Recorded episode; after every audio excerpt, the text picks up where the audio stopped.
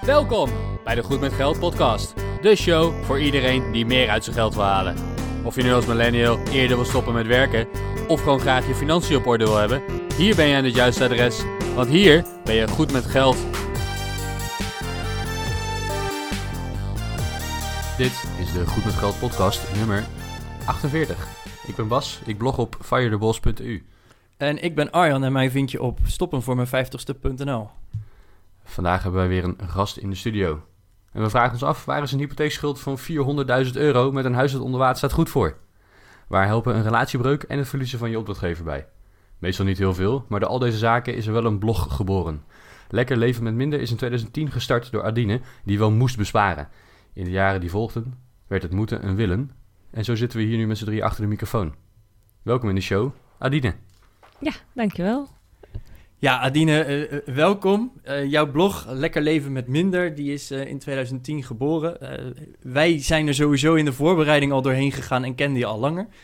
maar kan je jezelf even kort introduceren? ik ben dus Adine, ik ben 35. ik schrijf op Lekker Leven met Minder. En ik heb eigenlijk begin dit jaar hier ook mijn werk van gemaakt. Dus ik was hiervoor tekstschrijver en vertaler. En nu schrijf ik dus nog steeds, maar dan ja, eigenlijk alleen nog maar over geld. En ik woon in Friesland met mijn man en mijn kat. En uh, ik hou heel erg van reizen, eten en lezen. Is dat genoeg? Oh, heerlijk, ja zeker, zeker. een, een, een, kort maar krachtige introductie waar in ieder geval dan weten ook onze luisteraars waar we vandaag uh, het over gaan hebben waarschijnlijk ook. En uh, met wie we dan aan het spreken zijn. Uh, ja, we begonnen in de introductie er al een beetje over. Uh, een, een hypotheekschuld van 4 ton. 412.188 euro. Wauw, hij staat echt in je geheugen gegrift. Ja, absoluut. Hoe, hoe, hoe kwam die hypotheekschuld er? Nou, um, uiteindelijk waren het zelfs ook nog zes hypotheken. Dus als je het hebt over, over overzichtelijk. Uh, die schuld die kwam er toen uh, ik verhuisde naar het Friese platteland. En uh, ja, daar, daar, kocht ik een woonboerderij. En eigenlijk was het zo, de bank die zei van, wat kun, je, wat kun je lenen? Nou, dat was nog veel meer dan dat. Ik dacht, nou, ik zal niet op de top gaan zitten. Nog eigen geld erbij. En uh, ja, dan maar die aankoop doen met het idee van de rest van je leven daar wonen. En een huis wat helemaal af is. Uh, nou, dat pakte wat anders uit, want het huis was dus helemaal niet helemaal af. Ik heb er ook niet de rest van mijn leven gewoond. Um, maar ja, die hypotheekschuld, die, die, kwam eigenlijk op die manier. Uh, ja, je koopt een huis met een hypotheek. Ja, en, uh, eigenlijk wat iedereen doet. Ja, eigenlijk wat iedereen doet. En dan, dan vond ik nog wel op mijn manier dat ik best een beetje mijn research had gedaan. En dat ik best wel nou, wat verstandige dingen had gedaan. Zoals niet op. Uh, ik heb best wel strak onderhandeld. Ik heb best wel veel van de prijs nog afgekregen. Ik heb niet uh, een tophypotheek genomen. Ik heb niet geluisterd naar wat de bank zei. En ik heb eigen geld ingelegd. Dus eigenlijk voor, nou ja, voor iemand van 24, als ik terugkijk, dan denk ik van nou, niet, niet gek gedaan. Best nog wel verstandig met het geld omgegaan. En inderdaad niet, niet de rest van je leven je blauw moeten betalen. Dat had je toen gedacht in ieder geval. Precies.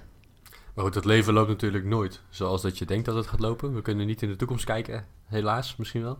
Wat, uh, wat is er gebeurd dat de hypotheek van 4 ton jou toch slechter beviel? Dat dat huis jou slechter beviel, dat je daar nu niet meer woont? Wat nou, is er misgegaan? Het, uh, eigenlijk begon het uh, toen ik er net woonde. Toen bleek eigenlijk dat het, het likje verf dat ik dacht dat het huis nodig had... nou, dat was echt ontzettend naïef... Um, er was uiteindelijk een enorme verbouwing nodig. Het dak is er zelfs afgegaan. Er is een nieuw dak opgekomen. Um, en dat, ik wilde dat wel allemaal eigenlijk van eigen geld betalen, omdat ik die hypotheek al wel hoog vond. En ik vond het niet echt, ik vond het wel verantwoord om te lenen voor een huis, maar ik vond het niet echt verantwoord om te lenen voor een verbouwing. En zeker niet omdat sommige dingen, ja, dan was het ook bijvoorbeeld een nieuwe vloer of isolatiemateriaal of zo. Van die dingen. De, dingen die je niet echt terugziet en ook niet in de constructie uh, daadwerkelijk terugziet. Nee, en, en ook waarvan je dan eigenlijk niet helemaal de vinger erop kan leggen of je dat uh, bedrag, of, of het dan ook weer de, de waarde verhoogt. Dus ik had wel daarvan het gevoel van dan steek ik me nog verder in de schulden waar ik niet op zit te wachten. En op zich ging dat prima, maar toen uh, kwam dus de crisis echt flink uh, binnen en gingen twee van mijn grootste klanten failliet. Dus van een best wel hoog inkomen, eigenlijk van een gezamenlijk inkomen van eh, drie keer modaal of zo, ging dat in één keer naar, eh, nou nog niet eens één keer. Eh, en dan wordt het toch wel een stuk krapper als, dan, als er dan echt wel noodzakelijke verbouwingen zijn. Dus de, de luxe dingen die lagen toen natuurlijk wel stil. Maar ja, als op een gegeven moment op twintig plekken je huis je dak begint te lekken, dan, dan moet je daar wel iets mee. Het aantal emmertjes dat je eronder wil zetten is ook maar beperkt natuurlijk. Een paar emmers kopen van modaal salaris, dat lukt nog wel. Maar op een gegeven moment wil je ook nog door je huis kunnen wandelen zonder dat je helemaal gek wordt. Ik had serieus echt op een gegeven moment, uh, dat, was, dat was één dag, weet ik nog precies, want dat was de verjaardag van mijn moeder. En ik zou net weggaan. En toen begon het op één plek en toen had ik wat gehaald. Toen begon het op een andere plek. En uiteindelijk heb ik daar met, ik denk, twaalf pannen en, en want potten en, en allerlei dingen. Want ja, hallo, uh, ik heb natuurlijk niet 80 pannen. Emmers, echt. Nou, toen dacht ik, hier, hier, hier moet echt wat veranderen. Ja, echt, echt dat klassieke beeld wat, wat je in elke film ziet... dat als het misgaat, dat het ook gewoon gigantisch misgaat. Precies, ja. Oh, ik, zie, ik zie het helemaal, helemaal voor me. Tenminste, uit de films dan. Maar ik, ik kan het me niet, niet indenken, maar het lijkt me verschrikkelijk. Ik zie het ook nog heel levendig voor me. En ik zou willen dat het niet zo was. Ja. Ik kan me wel voorstellen dat het motiveert om... Eh, daarna heb je dingen anders aangepakt, neem ik aan. Ja, nou, ik was op zich natuurlijk al wel wat bezig met, uh, met dat besparen en zo. Maar ja, to toen ook die klanten wegvielen, toen moest het ook echt. Want ik, ik zat toen op dat moment op 2500 euro in de maand voor alleen uh, de hypotheek. Dus dat was een stuk. Er zat een gedeelte aflossingsvrij in en een gedeelte spaarhypotheek. En later is er ook nog annuïteiten bijgekomen. Maar er was dus een stuk inleg, er was een stuk rente en een stuk, ja, nog een stuk rente waar je daar niet op afloste. Mm -hmm. En ja, dat, dat was gewoon best wel een flink bedrag. Ja, als ik kijk naar wat ik mezelf nu uitkeer, dan zou ik nog niet eens de hypotheeklasten kunnen betalen. Dus dan is dat natuurlijk ook wel een keuze dat ik dat mezelf uitkeer. Maar dat, dat ja, geeft dus, wel een beetje aan. Dus, dus hè, je, had, je, had, je had een hypotheek waar je 2500 euro per maand aan moest betalen. Uh, dan had je nog niet eens alle andere kosten daarbij opgeteld. Uh, en dan had je ook nog eens dat je werk veel minder werd. Dus je verdiende opeens veel minder. De crisis kwam er nog eens bij. Dus je huis werd ook nog eens veel minder waard. Dus als je het ging verkopen, dan had je nog grotere problemen. Ik, ik zou helemaal gek worden. Hoe heb je dat aangepakt? Nou, ik ben eerst gewoon echt gaan kijken naar wat is er nog. En in mijn eerste stap was echt van waar heb ik een hemelsnaam voor getekend qua hypotheek. En uh, toen ontdekte ik eigenlijk een paar dingen, zoals bijvoorbeeld die spaarhypotheek. Die had ik toen genomen omdat ik dacht van nou, dit is wel verstandig, werd ook wel aangeraden. En je, je, je kent allemaal de verhalen van, oh, maximale hypotheekrente aftrek en super veilig. Maar wat, waar ik eigenlijk toen pas bij stil stond, um, was dat op het moment dat je dus uh, je... Nou, spaarhypotheek is natuurlijk je spaart aan de ene kant en je betaalt rente aan de andere kant. En uh, aan de ene kant spaar je en dan krijg je dus ook rente op, dezelfde rente die je betaalt. Alleen dat sparen gaat natuurlijk lang niet zo hard. Maar aan de andere kant blijf je dus eigenlijk 30 jaar lang, als de looptijd daarvan 30 jaar is, blijf je 30 jaar lang de volle rente betalen over het volledige bedrag. Mm -hmm. Dus dan betaalde ik bijvoorbeeld voor dat stuk uh, 1000 euro rente in de maand. Maar aan de andere kant, dan kreeg ik dus, zeker in het begin, kreeg ik 3 euro rente of zo. ja, dat, dat werkt heel deprimerend inderdaad. Dat je denkt van, nou, is dit het nou? Ja, en als je dan op een gegeven moment dus ziet dat je inkomsten dalen. Kijk, het plaatje wat mij was voorgespiegeld, dat was natuurlijk ook met maximale hypotheekrenteaftrek. Maar hypotheekrenteaftrek, dat werkt alleen als je ook, of tenminste maximaal, dat werkt alleen als je dus ook maximaal belasting betaalt. Absoluut. Op het moment dat je inkomen zakt en je komt in een andere schaal terecht, dan gaat die, die aftrek gaat dus ook naar beneden. En dan gaan eigenlijk je netto-hypotheeklasten gaan weer omhoog. Dus op het moment dat je het dan eigenlijk heel erg nodig hebt, uh, dat je die aftrek hebt, dan krijg je het alleen nog maar moeilijker. Ja, dan krijg je het alleen maar moeilijker. Ja, nou, wij hebben dus twee weken terug hebben we Patrick gesproken en die had dan nog het geluk met zijn spaarhypotheek dat uh, de, de rente die hij betaalde losgekoppeld was van de rente die hij ontving. Dus dat waren twee verschillende percentages. Uh, maar dat was een niet standaard uh, optie. En tegenwoordig mag je niet eens meer inderdaad een spaarhypotheek nemen.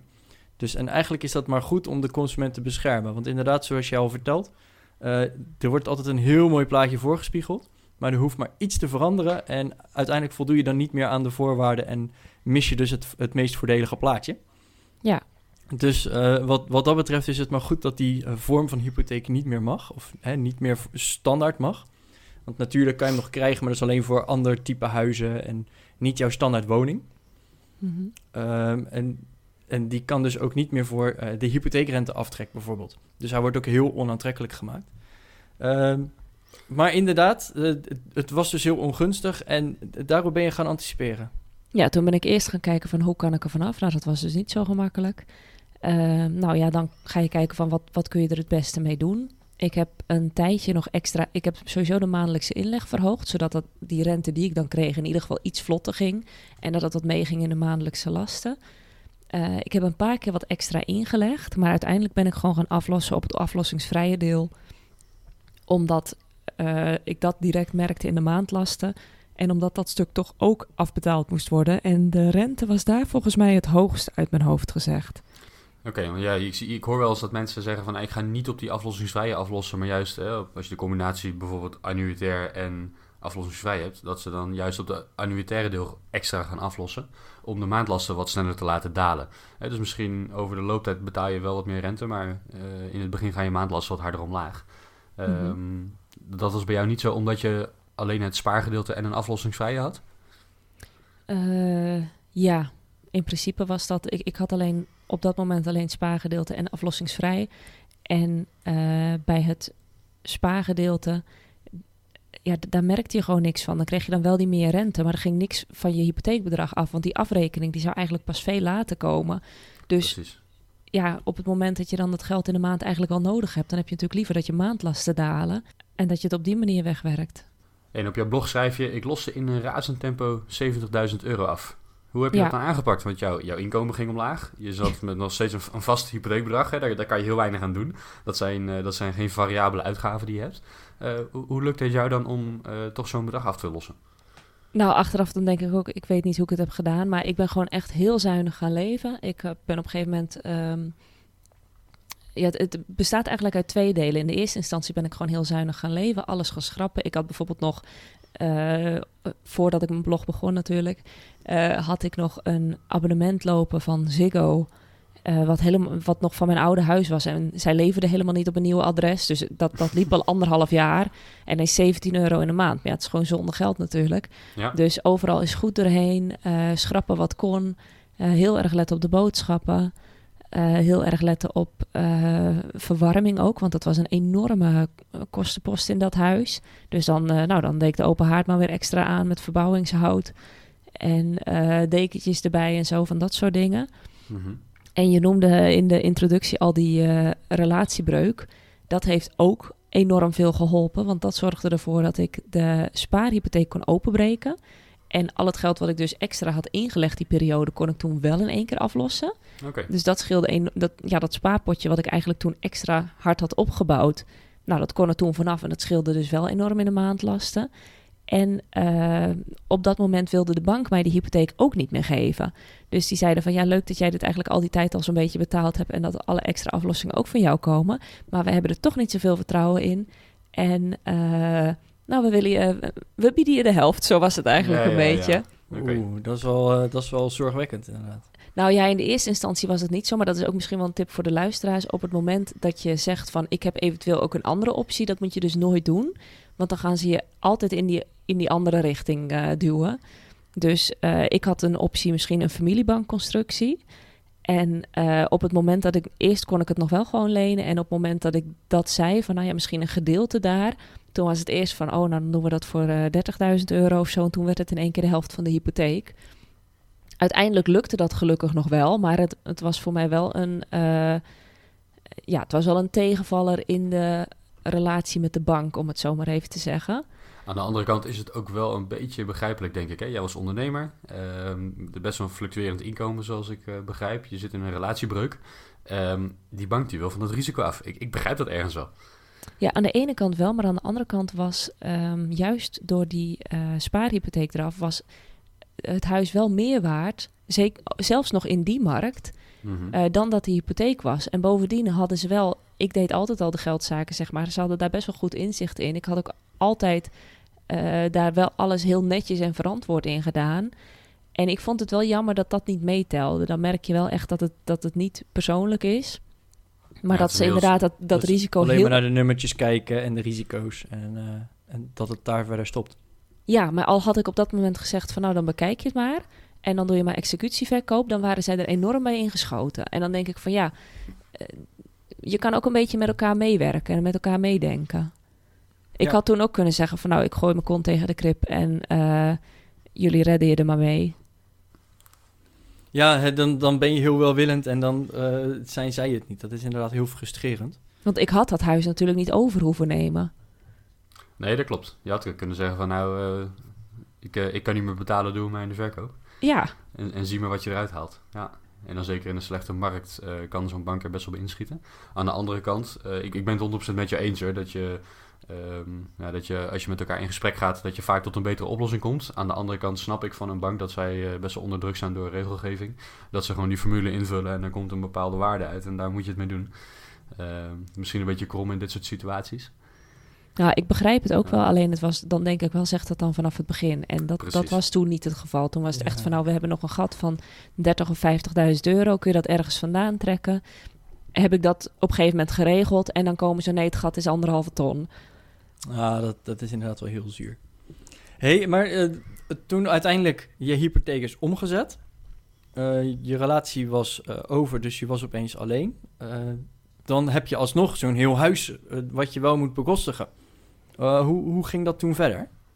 Nou, ik heb toen dat dus omgezet en bij die familiebank, de, rente, de marktrente was toen wat lager. Dus die, ik, ik betaalde in de eerste instantie allemaal rond de 6% op die drie hypotheekdelen die ik had.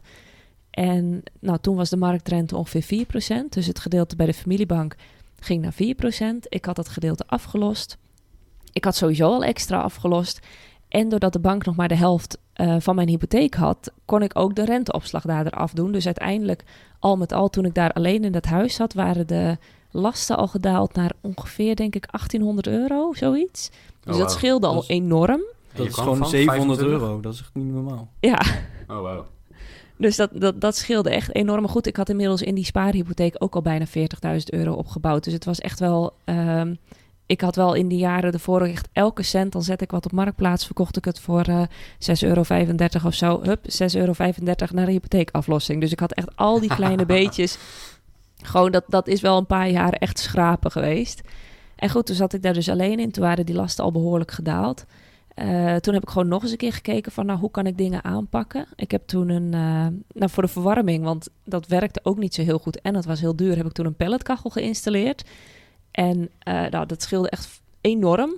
Toen was ik voor 50 euro in de maand klaar. En was het ook nog eens overal super lekker warm.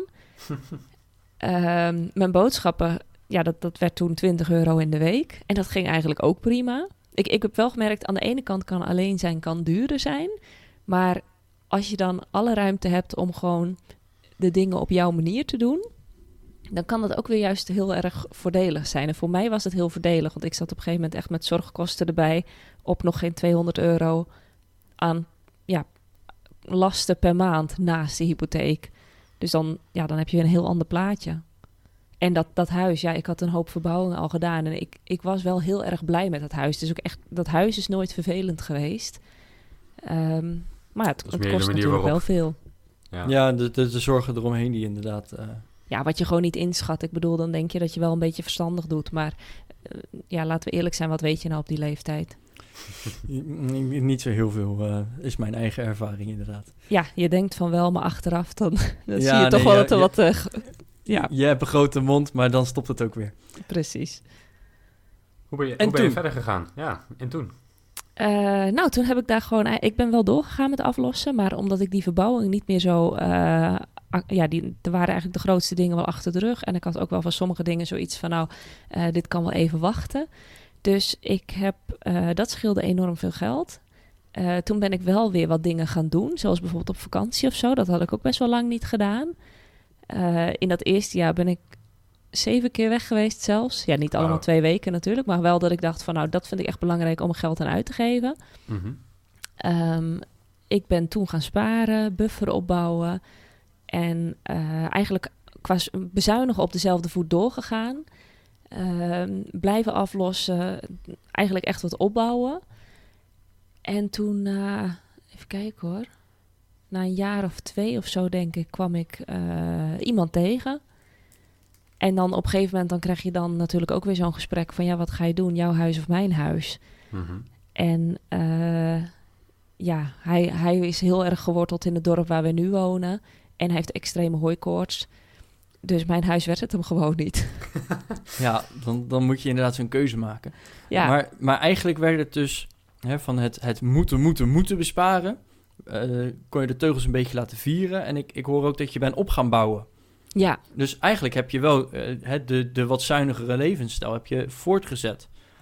Ja. Hoe, hoe ging dat dan? Want ik, soms hoor je van, oh, de teugels kunnen een beetje los. En dan pakken mensen het gewoon volledig. Dan willen ze door en dan, oh, ik ga daar op vakantie en daar uit eten. En eh, nou, ik, ik koop, weet ik het, wat voor luxe computer erbij en, en al dat. Hoe ben je daarmee omgegaan? Want opeens, er, er was wat meer geld. Eh, er was wat meer ruimte. Maar je, toch ging je sparen, je ging opbouwen. Wat, wat was jouw mindset daarachter? En hoe hield je dat vol? in de eerste instantie ben ik wel heel goed in, eh, zeg maar, korte sprints. Dus ik kan heel goed bijvoorbeeld zeggen van... nou, ik heb volgende maand 1000 euro extra gespaard... en daar laat ik alles voor schieten. Maar dat is dan heel behapbaar.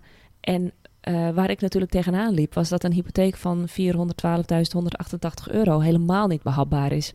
Mhm. Alles wat je daarmee doet is echt een druppel op de gloeiende plaat. En je weet dat je het moet doen, want anders dan gebeurt er helemaal niks. Maar daardoor had ik wel al vrij snel zoiets van... ik moet mijn motivatie moet ik ergens anders uithalen. Want dit gaat niet...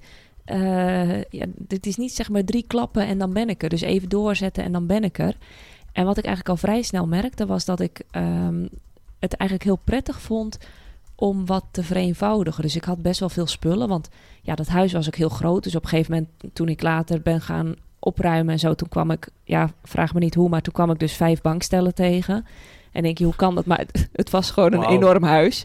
Terwijl Elke ik- logeerkamer had twee extra bankstellen of zo. eh. Ja, nou ja, het was eigenlijk gewoon een soort zoals een ander dan een bijzettafeltje had. Ja, dan had ik ergens een bankstel. Want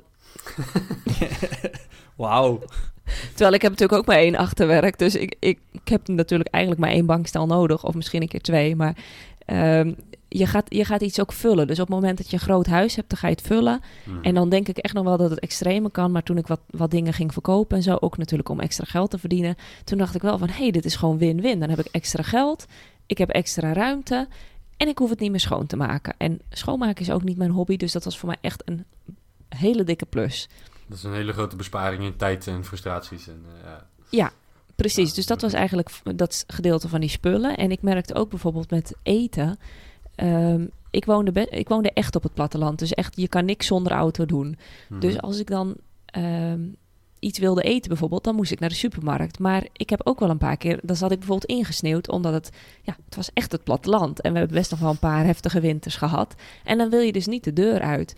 En toen ik dus wat meer ben gaan doen met eh, een moestuin, met eh, dingen wekken, met eh, ja, bullen koken, zeg maar. Toen dacht ik ook van ja, dit is ook gewoon hartstikke handig, want het scheelt me enorm veel tijd. Het scheelt me ook weer geld. En ik hoef er gewoon niet de hele tijd uit. Dus het was ook die last waar ik dan eigenlijk niet zoveel zin in had. Wat ik toen pas merkte. Want aan de ene kant klinkt het heel makkelijk als je even naar de supermarkt rijdt. Maar ik vond het eigenlijk ook wel heel lekker om dat gewoon niet te hoeven doen. En gewoon bijvoorbeeld een paar dagen, ja, dan niemand tegen te komen. Gewoon lekker je eigen, je eigen ding te hebben. Dus die, die levensstijl, bepaalde elementen, dat, dat sprak mij wel heel erg aan. En kijk, ik heb ook wel dingen waar ik het dan wel graag aan uitgeef. Zoals bijvoorbeeld die reizen die ik dan noemde. Eh, dat zou een ander dan misschien weer niet doen. Maar ik vond het juist wel heel leuk dat ik het kon besparen op bijvoorbeeld het eh drielaags toiletpapier. eh, om dan vervolgens echt een hele bijzondere herinnering te maken tijdens reizen. Ik vind het zo gaaf dat je dat zegt. Hè. Ik heb laatst een, eh, een andere podcast gehoord waarin iemand ook zei van... je moet zoveel mogelijk geld uitgeven aan de dingen die je echt heel leuk vindt. En dan zo weinig mogelijk geld aan alle andere dingen. Ehm, en dan, dan ben je goed met geld bezig. Dan bespaar je een hoop. Ehm, maar zonder in te leveren op de, op de kwaliteit van leven. En als jij reizen en het opdoen van herinneringen het allerbelangrijkste vindt... Ja, waarom zou je daar dan op gaan, eh, gaan bezuinigen? Ja, Ehm, even kijken, jij hebt echt op het, eh, op het platteland, eh, zeg je van. eh, soms ben ik ingesneeuwd, ik kan niet eens naar de supermarkt. Op het moment dat je, ehm, je bent dan op dat moment best wel op jezelf aangewezen. Is dat iets wat jij van vroeger al hebt meegekregen? Of moest je dat allemaal gaan uitvinden en ontdekken? nou, ik denk dat ik, ik, ik vind, ik heb het wel altijd prettig gevonden. Ehm, wij zijn wel opgevoed met bepaalde vaardigheden en eh, wij kunnen onszelf allemaal prima redden. Het is niet zo van, oh, mijn broers kunnen niet koken of eh, niemand kan de was doen of zo. We kunnen onszelf wel prima redden.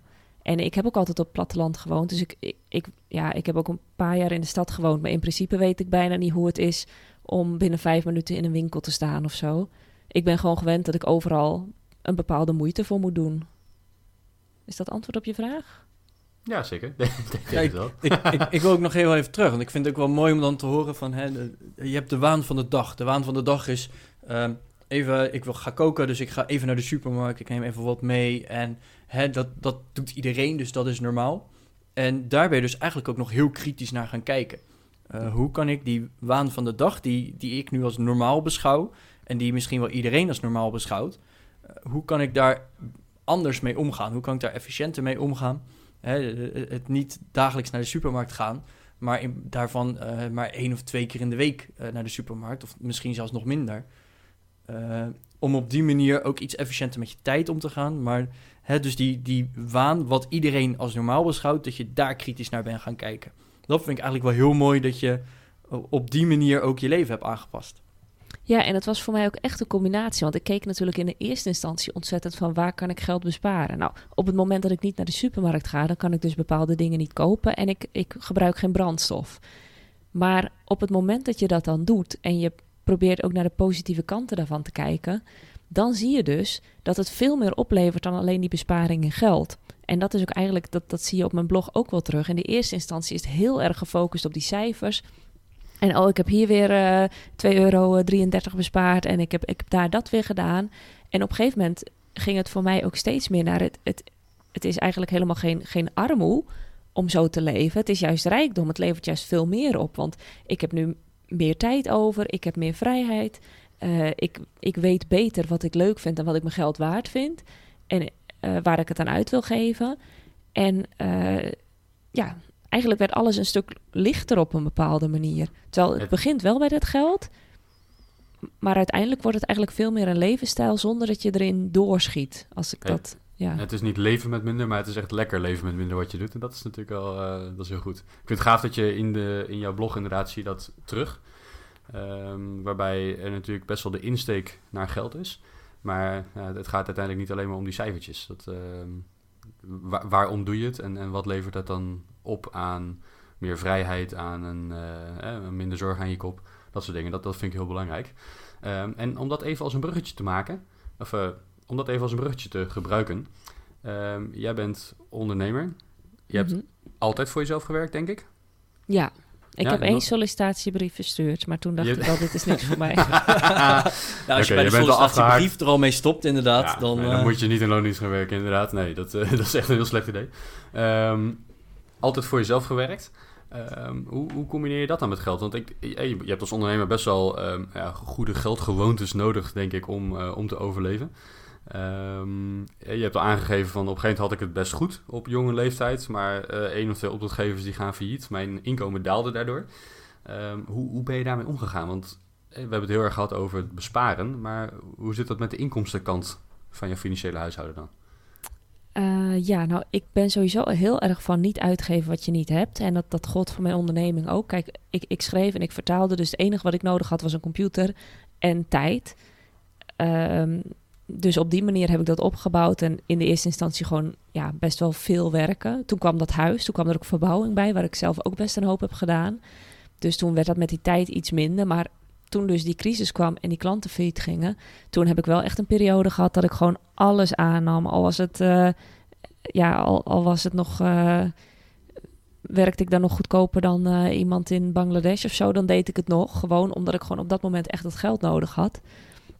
Ik heb wel, zeker in de periode dat ik dan de hypotheek moest oversluiten, dat ik weer alleen in het huis woonde, toen liep ik er wel tegenaan dat dat gewoon te veel was en dat het bovendien ook echt niet paste bij hoe ik de rest indeelde. Want ik werkte dan keihard eh, en ik deed het ook wel eh, slim met mijn geld. Maar ik wist ook wel dat er zeg maar een andere manier moest zijn om niet zo hard te werken, maar eigenlijk veel ja, op een waardevollere manier te werken. Dus in de eerste instantie heb ik gewoon echt keihard elke klant die ik kon vinden, eh, heb ik voor gewerkt. En op een gegeven moment toen ik weer wat meer rust in mijn leven kreeg, ook door al die andere dingen, heb ik, eh, ben ik gaan kijken naar hoe kan ik eigenlijk wat meer voor mezelf opbouwen. Dus hoe kan ik bijvoorbeeld eh, echt zelf iets maken en dat verkopen? Hoe kan ik eh, op een bepaalde manier schaalbaar gaan werken? Hoe kan ik er eigenlijk voor zorgen dat die lifestyle die dan in mijn privé al meer zit, dat die ook in mijn werk doorgaat? Want als ondernemer, dat ben je gewoon 24 uur per dag. En je hoofd staat nooit stil en je kan nooit de deur achter je dicht trekken. Nou ja, je kan natuurlijk gewoon acht uur of, of negen uur of twaalf uur. Op een gegeven moment zat ik van uh, s morgens zes tot uh, s'nachts één of twee. Kan je achter de computer zitten. Maar dat hoeft niet effectief te zijn. En ik was wel heel effectief in de zin dat ik al die uren geld verdiende. Maar op het moment dat ik mijn uh, handen van het toetsenbord haalde, dan stopte die geldstroom ook direct. Hmm. En ja, op die manier werken is gewoon niet duurzaam. Dat is, ik, ik kreeg last van mijn rug, ik kreeg last van mijn schouders, last van mijn handen, ik kreeg overal last van ja, dat, dat hou je gewoon niet nog 30 jaar vol dan. Nee, ik ben zelf recentelijk ook uh, voor mezelf begonnen. Uh, uh, een aantal jaren in loondienst als consultant gewerkt en inmiddels uh, freelance consultant. En ja, ik, ik, denk dat ik tegen dezelfde perverse prikkels aangelopen. Dat voor elk uurtje dat je werkt voor een klant krijg je geld. En dat is natuurlijk dat is best wel een gevaarlijke verleiding, denk ik. Dat je na 12 uur per dag gaat zitten werken op een gegeven moment en 7 dagen in de week. Um, maar het is niet schaalbaar. Ja, je kan even kortstondig je inkomen een boost geven. Dat gaf je ook aan. Ik pakte al het werk aan dat ik kon doen en uh, dan maar niet slapen, bij wijze van spreken. Mm -hmm. Daar kan je inkomen best wel mee verhogen, alleen het is niet schaalbaar. Er zit maar een beperkt aantal tijd in jouw week. Um, wat doe je nu dan om je inkomen wel schaalbaarder te maken? Nou, ik ben twee jaar geleden, ik deed dat bloggen deed ik ook altijd anoniem. Twee jaar geleden ben ik daarmee gestopt. Heb ik gewoon uh, mijn foto erop gezet, mijn naam erop gezet en ben ik daar meer mee gaan doen. Dus samenwerkingen, affiliate marketing, uh, advertenties, van dat soort dingen. En ik heb, uh, toen heb ik ook financiële strategieplannen gemaakt. Dus een, een, digitaal product wat mensen dan konden kopen. Uh, dat maak je één keer. Je kunt het natuurlijk nog verschillende keren promoten en zo. Maar in principe, je maakt het een keer. Je zorgt ervoor dat de techniek erachter werkt. En dat staat. En deze zomer heb ik de Money Mind Academy opgezet. Dat is dan een online cursussite met of eigenlijk een online platform met allerlei cursussen over geld. Dus hoe kies je je ideale hypotheek? Hoe uh, leer je beleggen? Hoe, hoe uh, bereid je je voor op je pensioen? Allemaal van dat soort onderwerpen. Nou, dat is ook weer een kwestie van je maakt het. Uh, je zorgt daarna natuurlijk wel voor updates en zo, maar het, het, grootste werk is het maken. En op het moment dat het staat, dan kunnen mensen zich aanmelden en dan blijft dat inkomen doorlopen. En in dit geval, dit is dan een membership, dus als iemand zich aanmeldt, dan uh, heb je daar elke maand ook weer inkomsten uit. Mm. En het heeft eigenlijk twee kanten. Aan de ene kant zit er een soort passief element in. En uh, ja, er zit, er zit gewoon wel heel veel werk in. Dus compleet passief is het niet. Maar het gaat door, uh, ook als ik bijvoorbeeld nog op mijn bed lig. En aan de andere kant is het ook gewoon zoveel leuker en levert het je zoveel meer voldoening op als je echt iets hebt dat van jezelf is en dat je zelf hebt gemaakt en dat je daar dan hele positieve reacties op krijgt. Dus het, natuurlijk was het leuk als een klant zei van oh leuke vertaling en uh, heb ik veel aan gehad. Maar dat is heel anders dan wanneer iemand je bijvoorbeeld mailt en zegt van ja, jouw artikel over je hypotheek aflossen uh, heeft uh, bij mij de knop omgezet en mijn lasten zijn nu al met een paar honderd euro in de maand gedaald. Dan denk ik dat dat brengt veel meer, omdat je zelf ook weet hoeveel impact het kan hebben als je merkt dat je dus echt dat geld wat onder controle krijgt. En dat je dus eigenlijk voor jezelf vrijheid kan creëren waarvan je eerst niet wist dat je hem had. Mm -hmm. wow. Dus voor, ja, dat, ja. dat, dat, hè, die, die inspiratie. En ik, ik vind het heel mooi dat je eigenlijk, hè, want je, je bent al tekstschrijver, je was al tekstschrijver. Maar eigenlijk ben je dus uh, veel meer jouw eigen passie daarin uh, door gaan zetten. Um, en de feedback die je daar dan ook op krijgt, dat, dat is heel gaaf. Als ik dan ook zie op onze podcast, daar krijgen we inderdaad ook feedback en reacties. En uh, dat, dat besef je misschien niet. Maar de, de drie kwartier podcast waar je nu naar luistert, daar zit ik denk wel vier of vijf manuren in minimaal. Uh, voordat er inderdaad weer drie kwartier aan podcast is. Maar als je dan een reactie krijgt van ja, dit heeft me heel erg geïnspireerd en ik kijk nu heel anders naar mijn geld. Ja, dat is gewoon, daar krijg je zoveel energie van. Hoe je, hoe je op die manier daarmee door kan gaan. Dat, en dat vind ik gewoon heel mooi. En als je dan inderdaad op die manier ook hè, een, combinatie maakt tussen actief en passief geld. Dat, dat, dat het inderdaad, of de inkomsten dan in ieder geval, dat, dat er ook een deel is dat, dat het niet uitmaakt of je nou tot acht uur of tot negen uur in je bed blijft liggen. Uh, want je, je genereert gewoon op een bepaalde manier inkomsten en dat het niet afhankelijk is van je uren. Ja, dat vind ik gewoon heel gaaf. Ja, ja dat past veel beter eigenlijk bij die, die levensstijl van Um, ja, doen waar je goed in bent en eh, doen waar je plezier uit haalt. Net zoals dat je je geld uitgeeft aan de dingen waar je plezier aan beleeft. Is het ook gewoon mooi als je dat met je werk kan doen. Want ja, ik heb soms wel eens dat ik. Eigenlijk heb ik geen dagen meer dat ik met een vervelende stress rondloop. Wat ik eerder wel eens had, dan had ik bijvoorbeeld een deadline of dan zat ik ergens en dan, dan zat ik echt op mijn horloge te kijken van oké, ik moet om tien uur dit inleveren. Mhm. En dan was dat echt minutenwerk. Dan wist ik echt van, nou, ik vertaal zoveel eh, woorden in een uur. Dus dan, eh, dan had ik bijvoorbeeld lijstjes met van, oké, dan moet ik dus die tijd op die woordentelling zitten, die tijd op die woordentelling Oh, en die tijd op die woordentelling. En als dan bijvoorbeeld, dan belt er iemand of zo, dan belde bijvoorbeeld een familielid. En dan dacht ik echt van, eh, ja, ga me nu toch niet zitten bellen. Ik ben hartstikke, hartstikke druk bezig. Maar daar, daar word je natuurlijk niet een leuke persoon van. Daar word En je het ook is- stress van, denk ik. Daar word je heel gestrest van, ja. En het is, het is ook niet... eh, ja, het, kost heel veel aandacht die je ook kan besteden aan de dingen waar je wel energie uit haalt. En op het moment dat je dat dan anders kan doen... Nu, ja, kijk, ik ben het nu nog aan het opbouwen... dus het is niet zo dat ik hetzelfde inkomen er al uithaal... als dat ik deed met, met mijn andere werk. Maar ik ben eigenlijk de hele dag gewoon bezig met dingen die ik leuk vind. Ik ben eh, over geld aan het praten, ik maak filmpjes... Ik leer de hele tijd nieuwe dingen, ook over bijvoorbeeld praktische zaken als marketing en verkoop.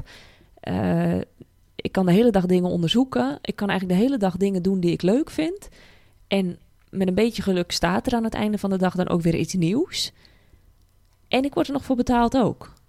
Ja, wat wil Hoe je geweldig eigenlijk is dat? Ja, ik wilde eigenlijk ook vragen inderdaad van, eh, loopt het een beetje, hè? Want je bent nu ehm, niet alleen maar meer aan het bloggen als hobby, hè? Zo, kijk, Arjen en ik verdienen wat geld met onze blogs, maar dat is met name een hobby en iets wat we naast ons, nou, ja, tussen haakjes, echte werk doen. Jij pakt het bloggen heel professioneel aan nu. Je probeert daar je inkomen eh, uit te halen. En hebt daarnaast nog een aantal andere nou, producten en membership sites waarmee je eh, dat inkomen wil aanvullen. Maar loopt dat een beetje? Kun je al kun je daarvan leven? Kijk, je hebt natuurlijk je financiën goed op orde, denk ik, waardoor je die ruimte krijgt. ja, Eh, ik heb van tevoren echt gedacht van oké, dan ga ik, ik ging natuurlijk goedkoper wonen, dus ik hield ook meer geld over. En toen dacht ik van nou, ik zet gewoon een jaar aan ja, vaste lasten als het ware opzij, zodat ik mezelf ook de tijd geef om dit op te bouwen. Want dat moet ik wel even zeggen, dat is zoiets in je hoofd. Eh, als je gewend bent om gewoon een bepaald bedrag aan inkomsten binnen te krijgen en je ziet elke maand je vermogen eigenlijk met een bepaald bedrag eh, stijgen, of je het nu Mhm. nodig hebt of niet, dat is op een bepaalde manier heel verslavend, omdat het een soort zekerheid geeft of zo. Het geeft een kick, hè? Ja, precies. En dan, dan is het zo, vond, heb ik het ervaren als zo lastig om dat los te laten en om dan te denken van ja, maar ik wil wat anders. Dus ik wil zeg maar, ehm, financieel gaat het goed, maar emotioneel en mentaal wil ik iets anders. Maar dan moet ik dat financiële loslaten. mhm. En dat heeft me echt wel wat tijd gekost. Want ik ben volgens mij vorig jaar of zo heb ik er een keer over geschreven. Toen zou ik het een maand proberen. Dus dan zou ik een maand alleen maar aan mijn blog werken. Of dat was denk ik al het jaar daarvoor. Zou ik een maand alleen aan mijn blog werken en geen werk voor klanten aannemen. En dan zou ik dus ja, waarschijnlijk in moeten teren op mijn spaargeld. En dat, dat was echt... Wat ik dan moest interen was een fractie van wat ik had. Dus dat was niet Mhm. eens dat ik daar dan meteen wakker van lag. En toch heb ik dat dus ingekort tot twee weken. En volgens mij daarna nog tot, tot anderhalve week of zo. Gewoon omdat ik het, Oh, omdat ik het gewoon doodeng vond. Mhm. Dus dat is echt een proces geweest om daar naartoe te gaan. Op een gegeven moment heb ik zoiets gezag, gehad van... nu moet het, want als ik het nu niet doe... op een gegeven moment dan zie je ook... eh, ja, ideeën die je zelf al hebt gehad... en een ander die pakt wel door... en die zet wat neer waarvan je denkt van... oh, dat had ik ook willen doen. En Ja. dan kan je het natuurlijk nog steeds doen. Maar goed, je ziet wel van... eh, als je een idee hebt, moet je gewoon doorpakken.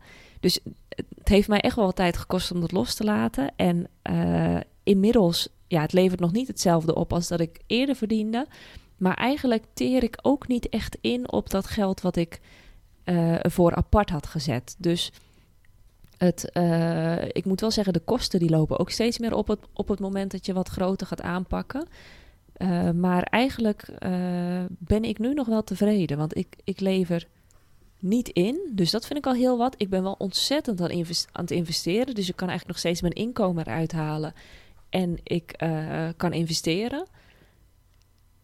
En dan, dan nog ga ik niet ja, in, in de min, zeg maar.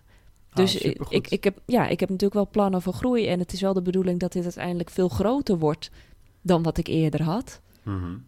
Maar eigenlijk, eh, eigenlijk gaat het gewoon wel heel goed. Ja. Pak je, ook niet, pak je ook niet heel stiekem nog een klant erbij? Doe je dat echt helemaal niet meer? Nou, er zijn twee, twee of drie klanten die vind ik heel erg aardig en die vind ik heel leuk. En die hebben af en toe van die projecten. En dat zijn geen dingen van eh, vaste uren of zo. Die doe ik er nog wel bij. Maar ik denk dat het... eh, ja, dat is misschien eh, drie uurtjes in de maand of zo. Ja, oké, dus dat valt heel erg mee. Ja. Ja, dat is, daar Dat- moet ik dat het is niet meer van de hebben, zeg maar. gunfactor, Meer de gunfactor, omdat je... Hè, die klanten heb je een goede band mee en dat gun je ze gewoon.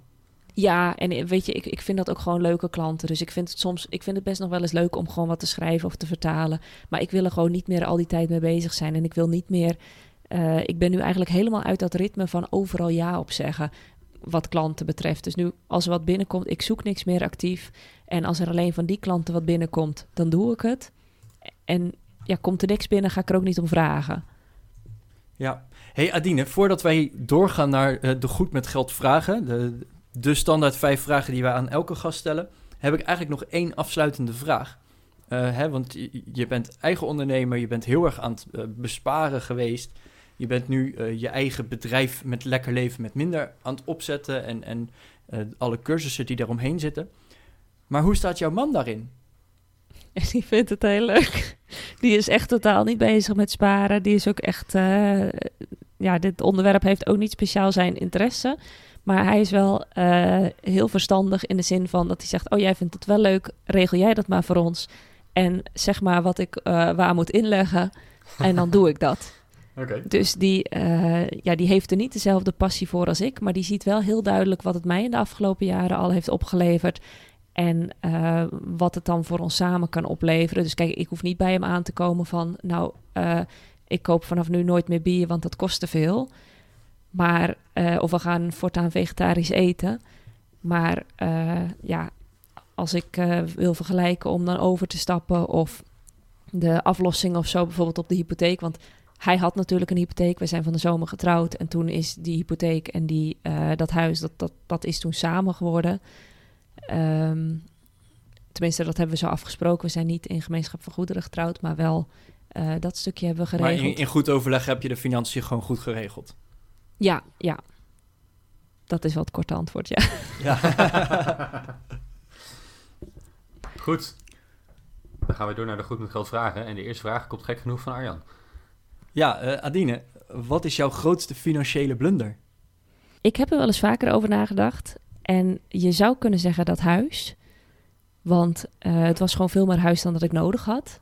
En ook veel meer geld dan dat ik nodig had. Maar ik denk wel voor de situatie waar ik in zat, dat ik het redelijk slim heb aangepakt. Ik denk wat, wat onderliggend was, wat eigenlijk mijn grootste blunder is geweest. En dat is ehm, er niet, ja, eigenlijk niet goed omgaan met eh, financiële zelfzorg. Ik heb altijd zoiets gehad van: oké, het maakt mij niet uit als het geld kost, want dat is maar geld, maar als een ander maar blij is. En daar ben ik veel te ver in doorgegaan en dat heeft me echt enorm veel geld gekost. Ik bedoel, het is niet voor niks dat eh, op het moment de meeste mensen gaan erop achteruit als ze alleen achterblijven. Ik ging er financieel enorm op vooruit. Dat, dat heeft wel redenen, zeg maar.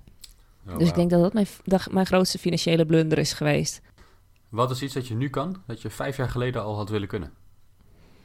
beleggen. Ik had het natuurlijk, ja, fysiek was ik wel in staat om te beleggen vijf jaar geleden, maar ik had me er zo weinig in verdiept dat ik echt zoiets had van, oh, dan raak je altijd geld kwijt en ik heb geen geld, dus eh, daar begin ik niet aan. En nu denk ik van, was ik maar al veel eerder begonnen, al tien jaar eerder als het kon, had ik mooi die crisis meegepakt en daarna ook die enorme Ja, curve omhoog. Ja, ja her- herkenbaar denk ik. Ehm, Adine, waar sta je over vijf jaar? Eh, nou, maar sta ik over vijf jaar? Nou, dan is de Money Mind Academy flink gegroeid. Dan is Lekker Leven met Minder echt een huishoudnaam. En dan kijkt er niemand meer vreemd op eh, als je op een verjaardag of zo over geld wil praten. En daar heb ik dan ook een steentje aan bijgedragen. Dat lijkt me heel gaaf. Ja, Wel- welke bron van informatie moeten de luisteraars scannen? En dat kan een boek zijn, een YouTube-kanaal, een podcast, een, een website. Nou, ik vind sowieso als je dingen wilt berekenen en je vindt dat super lastig, dan heeft Geldnerd echt super handige spreadsheets.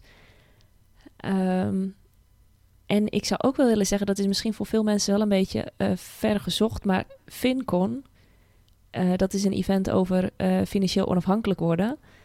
En dat is dan in Amerika, dat is misschien wat minder handig, maar er komt nu ook in Nederland FinX, zijn allerlei meetings voor en voor volgend jaar staan allerlei dingen gepland. En dat is zo ontzettend interessant, want daar komen dus allemaal mensen. Nou ja, jullie zijn er ook geweest. Er komen zoveel mensen samen die heel veel weten over geld. En dat is zoveel effectiever dan bijvoorbeeld een boek lezen of een podcast luisteren, omdat je het dan gewoon concreet ergens over kan hebben. En eh, direct eigenlijk door kan pakken. Dus als je dan een vraag hebt, als je een boek leest en je hebt een vraag, ja, dan moet je weer een actie ondernemen om een antwoord te krijgen. Maar als je in gesprek met iemand bent, ja, dan gaat het heel anders. En dan, dan gaat het vaak zoveel harder en dan haal je zoveel inspiratie uit. Dus ik zou zeggen, zoek echt iets op. Bijvoorbeeld zo'n Finix of zo'n Fincon of iets anders waar je echt gewoon met mensen kunt praten. En niet alleen maar dingen lezen of het passief tot je nemen. Nou, vind ik eigenlijk een hele goede tip inderdaad. Ehm, daarbij ga ik ook meteen even reclame maken voor ons. Op 12 januari staan wij in het BD-museum en nemen we een live podcast op.